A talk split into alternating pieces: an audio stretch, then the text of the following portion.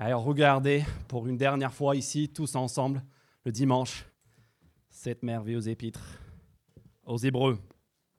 Et je ne sais pas vous, mais j'aime quand j'ouvre la Bible, et c'est clair, et c'est simple, et on saisit de suite où l'auteur veut en venir.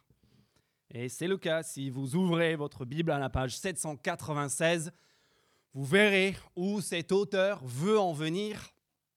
Et du coup, où nous, nous avons vocation à aller ce matin, c'est dans le chapitre 13 et le verset 22 où nous lisons Je vous invite, c'est l'auteur de l'aide qui écrit Je vous invite, frères et sœurs, à faire bon accueil à ces paroles d'encouragement. Car je vous ai écrit, dit-il brièvement, voilà le but. Ces paroles d'encouragement dont il est question sont tout simplement l'ensemble de cette épître aux Hébreux que nous sommes en train de regarder depuis le début du mois de janvier. Et dans mon texte pour ce matin, il est tout simplement l'épître aux Hébreux, les 13 chapitres de cette épître. Et pour les parcourir ensemble, nous allons nous poser trois questions. On va essayer de résumer le message de toutes ces lettres avec trois questions qui sont toutes simples. Et j'espère à travers ces trois questions, si vous êtes là, si vous avez suivi toute la série, j'espère qu'on va pouvoir ce matin cimenter tout ce qu'on a pu voir ces derniers mois. Et si vous êtes là pour la toute première fois, en fait, ça tombe très bien aussi, puisque nous allons regarder un résumé, un condensé du message de cette lettre qui, comme toutes les lettres, comme tous les livres, les 66 livres de notre Bible, nous parlent de Jésus. L'homme au centre de ce livre, l'homme au centre de notre foi, sa personne, son œuvre et son message. Et donc, nous allons nous poser ensemble trois questions ce matin. Qui est Jésus d'après l'Épître aux Hébreux? Deuxièmement, nous allons nous poser la question de son œuvre. Qu'est-ce qu'il a fait au juste? Et en troisième lieu, nous allons nous demander qu'est-ce que c'est qu'il veut nous dire. Premièrement, qui est Jésus d'après l'Épître aux Hébreux? Et si vous avez suivi la série, vous savez très bien quelle est la réponse. Il suffit de regarder, ça ne s'affiche pas en ce moment, mais le petit visuel de notre série. Qui est Jésus d'après Hébreux? Il est le grand médiateur. Il est le grand prêtre. Vous vous souvenez peut-être des tout premiers versets, chapitre 1, versets 1 à 3, où on a vu ensemble que Jésus, il était ce Fils par lequel Dieu nous a parlé. Et le texte nous disait au chapitre 1, verset 3, que Jésus, il était tout simplement Dieu en son sublime et en image, acheté Dieu en son et en image. Et qu'est-ce qu'on a vu tout le long de cet épître? On a entendu l'appel du chapitre 3, verset 1, par exemple, à porter les regards sur qui? Sur Jésus, l'apôtre et le grand prêtre de notre confession.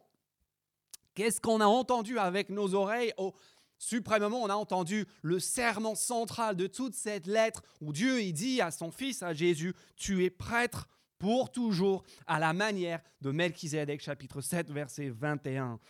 Qui est Jésus? Il est le grand médiateur, il est le grand prêtre. Ce qui veut dire quoi? Ce qui, plutôt, qu'est-ce que ça ne veut pas dire? D'abord, ça ne veut pas dire que Jésus est un curé. Nous, quand on entend ce mot prêtre en France, au XXIe siècle, on pense à un, un curé. Non, non, non, c'est pas ça. Quand on entend que Jésus est le grand prêtre, il faut réfléchir avec les catégories et les concepts que la Bible nous donne. Et comme le grand théologien belge Albert Van Hoy nous le rappelle, le prêtre dans l'Ancien Testament, c'est tout simplement la personne qu'il nous faut à tous, la personne que nous recherchons tous, le vecteur de direction et de pardon et de bénédiction. Et donc, cela nous concerne parce que même si on ne croit plus beaucoup aux prêtres aujourd'hui, on croit dur comme fer aux médiateurs, aux personnes qui peuvent nous donner de la direction, nos, nos guides, nos conseillers, ceux qui nous orientent, qui nous enseignent. On croit dur comme fer à ceux qui peuvent nous procurer le pardon, qui peuvent nous réconcilier avec notre passé. Et on croit dur comme fer aussi à ceux qui peuvent nous offrir une vie heureuse, épanouie et prospère. Et c'est pour ça que cette semaine, je parie qu'il y a presque personne ici qui n'a pas, pas été chez le médiateur. Presque personne ici qui n'a pas été soit chez l'assistant social, soit chez le juge, soit chez le médecin, le psychologue, le, le, coach de vie, le conseiller en patrimoine, en finance, en immobilier, chez le médium, chez le guérisseur, à écouter un enseignant, à prendre conseil auprès de quelqu'un. On veut tous des médiateurs parce qu'on veut tous quelqu'un qui peut nous diriger, quelqu'un qui peut nous pardonner, nous mettre en règle avec notre passé, nous permettre d'être en paix avec nous-mêmes, avec les autres et avec Dieu. Quelqu'un qui peut enfin nous donner accès à cette vie heureuse, épanouie et prospère qu'on se souhaite tous. Et en fait, ce que Hébreu nous présente, c'est pour ça que les sept premiers chapitres sont tellement saisissants. Parce que les sept premiers chapitres de l'Épître aux Hébreux nous présentent en trois étapes le médiateur qui les surpasse tous. Premièrement, première étape, chapitre 1 et 2. Venez avec moi au chapitre 1 et 2, où nous rencontrons en premier lieu, première étape, le médiateur cosmique qui relie d'un côté chapitre 1 le ciel et de l'autre côté chapitre 2 la terre, qui relie Dieu et les hommes. En fait, ces deux premiers chapitres nous évite les deux écueils peut-être les plus courants qui peuvent nous séparer, nous éloigner de Dieu, même ce matin. Il y a ceux ce matin qui se disent, mais franchement, j'ai de la difficulté à, à penser à Dieu, à, à, prendre Dieu au sérieux, parce que j'ai de la difficulté à imaginer qu'il est assez grand assez puissant, assez important pour que je prenne au sérieux, il faut le dire très sincèrement. Et là, je ne parle pas que de personnes qui ne connaissent pas Dieu, mais en tant que chrétien, on a des fois du mal à prendre Dieu au, sérieux, à le voir tel qu'il est dans sa grandeur. Et puis de l'autre côté, il y a ceux qui ont de la difficulté à imaginer que Dieu serait assez proche pour s'intéresser réellement à leur situation. Et les chapitres 1 et 2 balayent aussitôt d'emblée ces deux doutes. Si on a un doute sur à savoir si Dieu mérite notre attention pas, il suffit de regarder ce que les anges sont en train de faire au chapitre 1. Regardez chapitre 1, verset 6. Qu'est-ce que les, les anges au ciel passent leur temps à faire? Ils sont prosternés à plat ventre devant celui qui dépasse toutes les barrières infranchissables, les barrières de grandeur, les barrières, barrières d'éternité, la barrière des ennemis et de l'opposition, y compris jusqu'à la mort. Et puis au chapitre 2, qu'est-ce que nous rencontrons? Ben, Nous rencontrons, si on se demande si Dieu s'intéresse à notre condition, on rencontre ce même Jésus qui n'est pas juste un grand roi, mais qui est venu sur la terre pour faire quoi? Pour endosser notre condition? Et même pour affronter notre pire ennemi. Chapitre 2, verset 9, ainsi par la grâce de Dieu, il a goûté, il a connu la mort pour tout être humain.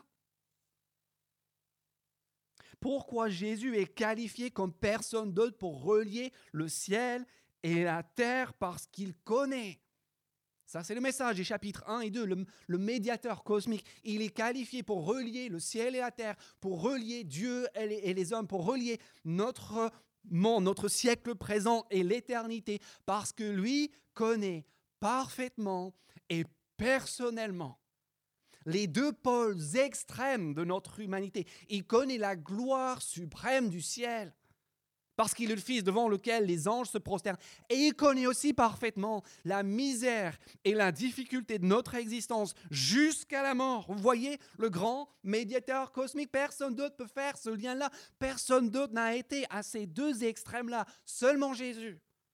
Première étape de, ce, de, de l'office de ce grand médiateur. Deuxième étape, chapitre 3 et chapitre 5, 3, 1, 6 et 4, 14 à 5, 10. Deuxièmement, l'auteur nous montre comment Jésus est semblable mais supérieur au grand médiateur, au grand prêtre de l'Ancien Testament, et notamment Moïse, chapitre 3, verset 1 à 6, et Aaron, chapitre 5, verset 1 à 10. Et ça, ça nous concerne. Pourquoi? Parce que ça, nous concerne en premier lieu parce qu'il y a des gens ici qui se posent la question, on se pose tous la question, qu'est-ce que je dois faire dans la vie? Où est-ce que je dois aller? Quels sont les bons choix, les bonnes décisions à prendre? Par où est-ce que je dois euh, euh, passer? Comment est-ce que je fais pour négocier tous les virages et les carrefours de l'existence? Je parie que vous êtes plusieurs ce matin être en plein dedans. C'est quoi la suite? C'est quoi la prochaine étape? Et c'est là que nous avons une extraordinaire bonne nouvelle. Chapitre 3, verset 1 à 6, que nous avons un grand prêtre qui est un guide. Un guide fiable sur toute la maison ou sur tout le peuple de Dieu, comme Moïse l'a été, chapitre 3, verset 5 et 6. Moïse a été fidèle dans toute la maison de Dieu comme serviteur, mais verset 6, Christ l'est comme fils à la tête de la maison. Or, sa maison, c'est nous.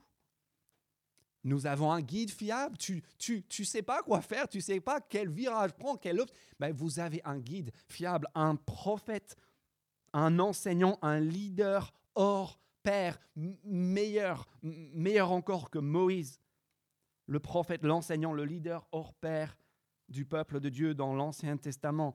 Et puis si on se dit ce matin, un problème, c'est que la vie est trop dure c'est que j'arrive pas à faire face, je n'en peux plus, mon péché est trop lourd. Là, nous apprenons ensuite au chapitre 5, versets 1 à 10, que nous avons non seulement un guide fiable comme Moïse, mais aussi un secours compatissant comme Aaron. Regardez juste chapitre 5, verset 2, qui parle de ce, prêtre, de, des prêtres de la lignée d'Aaron. On lit au chapitre 5, verset 2, il peut ce prêtre avoir de la compréhension pour les personnes ignorantes et égarées, puisqu'il est lui-même aussi sujet à la faiblesse.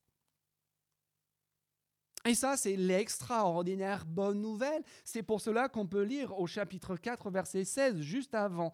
Approchons-nous donc avec assurance de Dieu, du trône de la grâce, non pas pour recevoir des, des reproches et la bonne raclée, qu'on mérite peut-être à cause de tout ce qu'on a fait, mais pourquoi nous pouvons nous approcher de Dieu par Jésus? Parce qu'il est ce, ce secours compatissant, celui qui comprend et qui connaît parfaitement l'ensemble des galères de l'existence humaine, qui a offert pendant sa vie, chapitre 8, verset 9, des pleurs et des cris du fond de la détresse à celui qui pouvait le secourir et qui a été obtenu, euh, euh, entendu.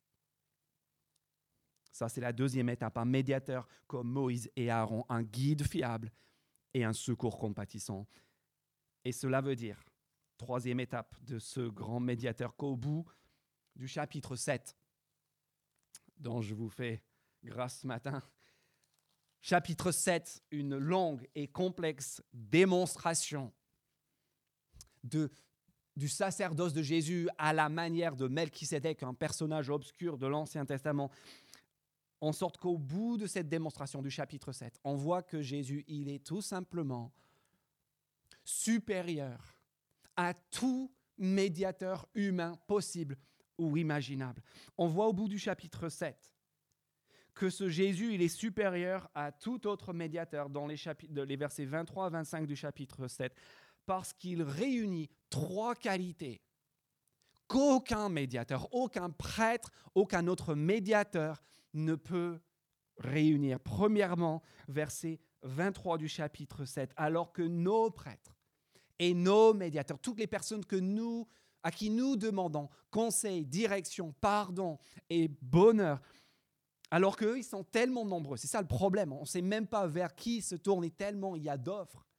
Nous lisons au chapitre 7, verset 23, alors que eux, ils étaient tellement nombreux. Il y a eu des prêtres lévitiques en assez grand nombre. Lui, il est unique. Lui, il est le guichet unique pour accéder à la direction et au pardon et à la bénédiction et à personne d'autre comme lui.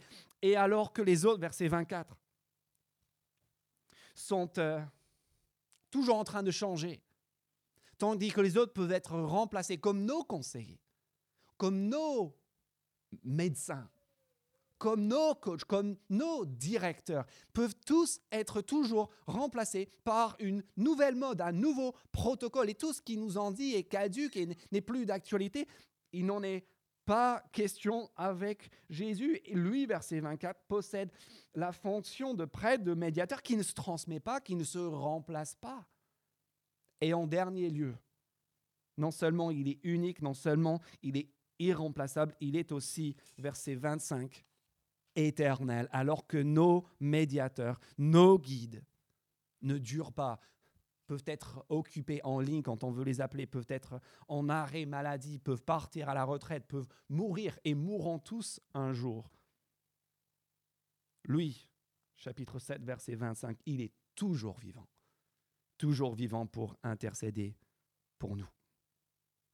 Voilà le grand médiateur, hein, quelqu'un m'a dit cette semaine. Ça m'a fait rire, il m'a dit, c'est bon maintenant, j'ai le 06 de Jésus. Oh, j'étais content, j'ai pas perdu mon temps, non. On n'a perdu, pas perdu notre temps en Jésus si on comprend qu'on a maintenant le 06 de Jésus. Et ça, ça nous concerne. Pourquoi? Parce qu'on est tous là ce matin pour la même raison, n'est-ce pas? On est tous là ce matin parce que de près ou de loin, on, on voudrait s'approcher de Dieu. Si on est croyant, on, a, peut sentir peut-être cette distance, a envie de s'approcher davantage.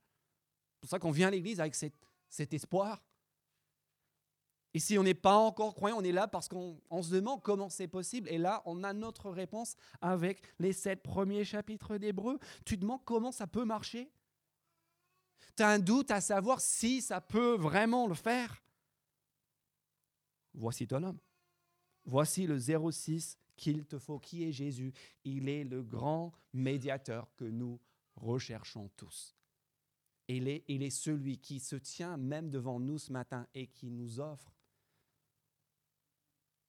les bienfaits qu'aucun médiateur humain ne peut nous procurer parfaitement, pleinement et éternellement, qui peut nous diriger, qui peut nous pardonner et qui peut nous donner accès au bonheur et à la bénédiction. Alors deuxièmement, qu'est-ce qu'il a fait ce médiateur? Venez maintenant avec moi dans la section centrale des chapitres 8 à 10 et en particulier au verset central de cette section centrale, à savoir chapitre 9, verset 11 à 12, qui nous explique en un mot ce que ce Jésus a fait. On utilise ici le langage du tabernacle, du culte de l'Ancien Testament, et nous lisons au chapitre 9, verset 11. Quant à Christ, il est venu comme grand prêtre, comme grand médiateur des biens à venir. Il a traversé le tabernacle ou le temple plus grand et plus parfait qui n'est pas construit par la main de l'homme, c'est-à-dire qui n'appartient pas à cette création-là, il est au ciel. Et là, voici la phrase clé, voilà ce qu'il a fait, chapitre 9, verset 12. Il est entré une fois pour toutes dans le lieu très saint, non pas avec, comme les anciens prêtres, avec le sang des boucs et de jeunes taureaux, mais avec son propre sang, il nous a ainsi obtenu un rachat éternel. Qu'est-ce que Jésus a fait? C'est simple, il est entré. Il est entré, il est allé là où nous rêvons tous d'aller. Il est entré au ciel, il est retourné au paradis que nous avons perdu. À quoi servent À quoi servi cette semaine Notre travail? À quoi ont servi cette semaine nos études?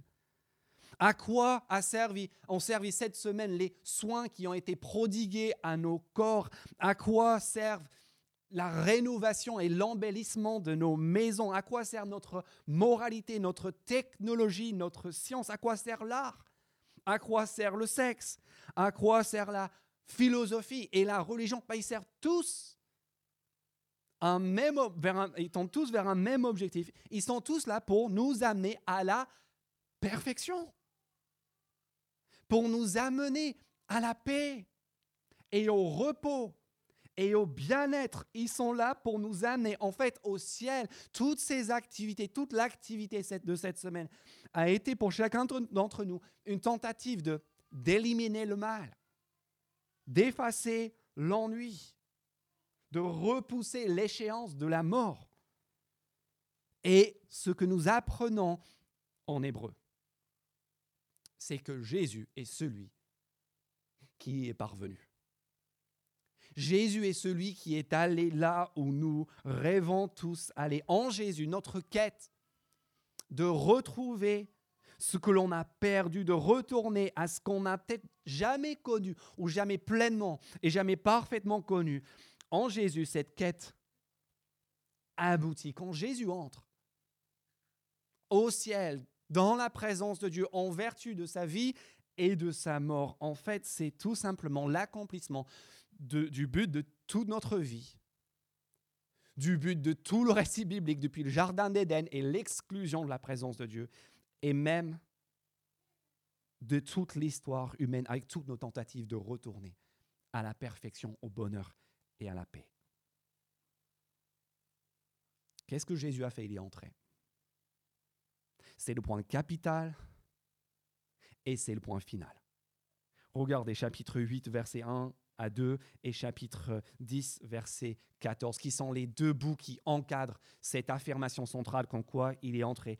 Et là, nous avons chapitre 8, verset 1 à 2, le point capital et le point final. Et le point capital et le point final, c'est la même chose, c'est le fait qu'il est entré, qu'il est allé là où nous, nous rêvons tous d'aller. Le point capital, chapitre 8, verset 1 de ce qui vient d'être dit, c'est que nous avons bien un tel grand prêtre qui sait assis, qui s'est assis à la main droite de Dieu. Et tournez la page, allez au chapitre 10, verset 14, 12, euh, pardon. Et là, nous lisons encore que Christ, après avoir offert un seul sacrifice pour les péchés, s'est assis à la main droite de Dieu. C'est-à-dire que ce Jésus, il est allé là où nous voulons tous aller, là où tous les efforts de notre vie sont censés nous amener. Et vous savez quoi? Il n'est pas juste allé pour faire un petit coucou. Il n'est pas juste allé euh, euh, vite fait pour, pour regarder ce qui s'est passé. Il n'est pas allé comme le grand prêtre dans l'Ancien Testament, euh, juste pendant quelques secondes avant d'être contraint à rebrousser chemin, à se retirer, à revenir en arrière. Non, il est entré. Et qu'est-ce qu'il a fait une fois qu'il est entré? Il s'est tassé. Il s'est posé, il s'est installé. Une fois pour toutes et pour toujours, ce qui veut dire, ce qui veut dire que son travail est terminé. Son œuvre est achevée, est finie. Et cette œuvre-là, elle est indiscutable, elle est ineffaçable. Et ça, ça change tout pour nous. Et c'est pour ça que cette idée du fait qu'il s'est assis est là dès le chapitre 1 et le verset 3, où nous lisons déjà, il nous donne, il nous vend déjà la mèche au chapitre 1, verset 3, après avoir accompli la purification de nos péchés, il s'est assis à la main droite de Dieu. C'est pour ça que ça, c'est pas juste là dans l'introduction, c'est aussi là dans dans la fanfare finale au chapitre 12, verset 2, portez les regards sur Jésus qui est assis à la main droite de Dieu. Parce que cette entrée de Jésus change absolument tout pour nous. Ça change notre présent, ça change notre passé, ça change notre futur. C'est ce qu'on voit à la fin du chapitre 9. Ou dans le chapitre 9, verset 24. À la fin du verset 24, il est entré au ciel même afin de se présenter maintenant pour nous devant Dieu. On a quelqu'un qui, en cet instant même, nous représente devant le visage de Dieu.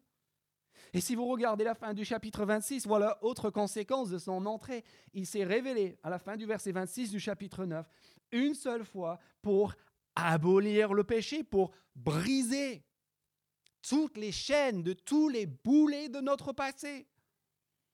Et en troisième lieu, il change aussi notre futur, comme on le voit à la fin du chapitre 9, verset 28, où nous apprenons que tout comme Jésus est apparu, est entré une fois devant la face de Dieu, en présence de Dieu pour nous une première fois, bah, il va revenir une seconde fois.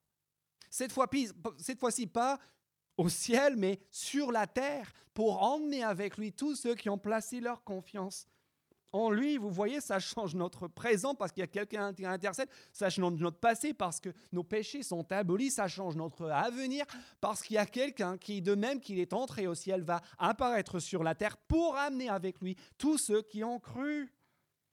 Et le chapitre 10 continue à, montrer toutes ces, ces, ramifications, toutes ces conséquences de l'entrée de Jésus au ciel. Et nous apprenons par exemple au chapitre 10, verset 10 que cette entrée de Jésus au ciel pour nous procure aussi la perfection. Il nous a rendus, on lit au verset 10, saints par l'offrande du corps de Jésus-Christ. Une fois pour toutes, Jésus-Christ a fait ce qu'aucun de nous n'a pu faire. Il a mené la vie parfaite. Et donc, il a pu se présenter devant Dieu sans prendre le moindre reproche. Et il dit qu'il a fait tout cela pour nous, pour nous transmettre, pour nous faire le cadeau de cette justice et de cette perfection. Ce qui veut dire que nous sommes délivrés de cet esclavage à la tentative de parvenir à la perfection. Cette, cette course épuisante après la perfection qui nous use tous. Ça veut dire que si on croit en Jésus, on ne vit plus dans l'échec constant ni dans l'insécurité chronique. On n'est plus écrasé par notre échec, on n'est plus enflé par notre orgueil parce qu'on vit dans un monde où tout dépend de moi. Et donc si je réussis, c'est grâce à moi, merci, félicitez-moi. Et si je réussis, c'est de ma faute et donc je m'enfonce, c'est fini tout ça. Parce qu'il y a quelqu'un qui a fait ce que nous, on voulait faire, qui l'a fait parfaitement à notre place, qui nous offre le cadeau de sa perfection pour que nous ayons une assurance parfaite indiscutable de pouvoir nous présenter devant Dieu, de pouvoir être libérés de notre passé, d'avoir notre conscience purifiée en un mot, parce que lui s'est assis. Regardez cette phrase merveilleuse, chapitre 18, parce que lui s'est assis, nous sommes au repos. Chapitre 10, verset 18. Or, il là où il y a pardon des péchés, il n'y a plus à présenter d'offrande pour le péché. Qui est Jésus?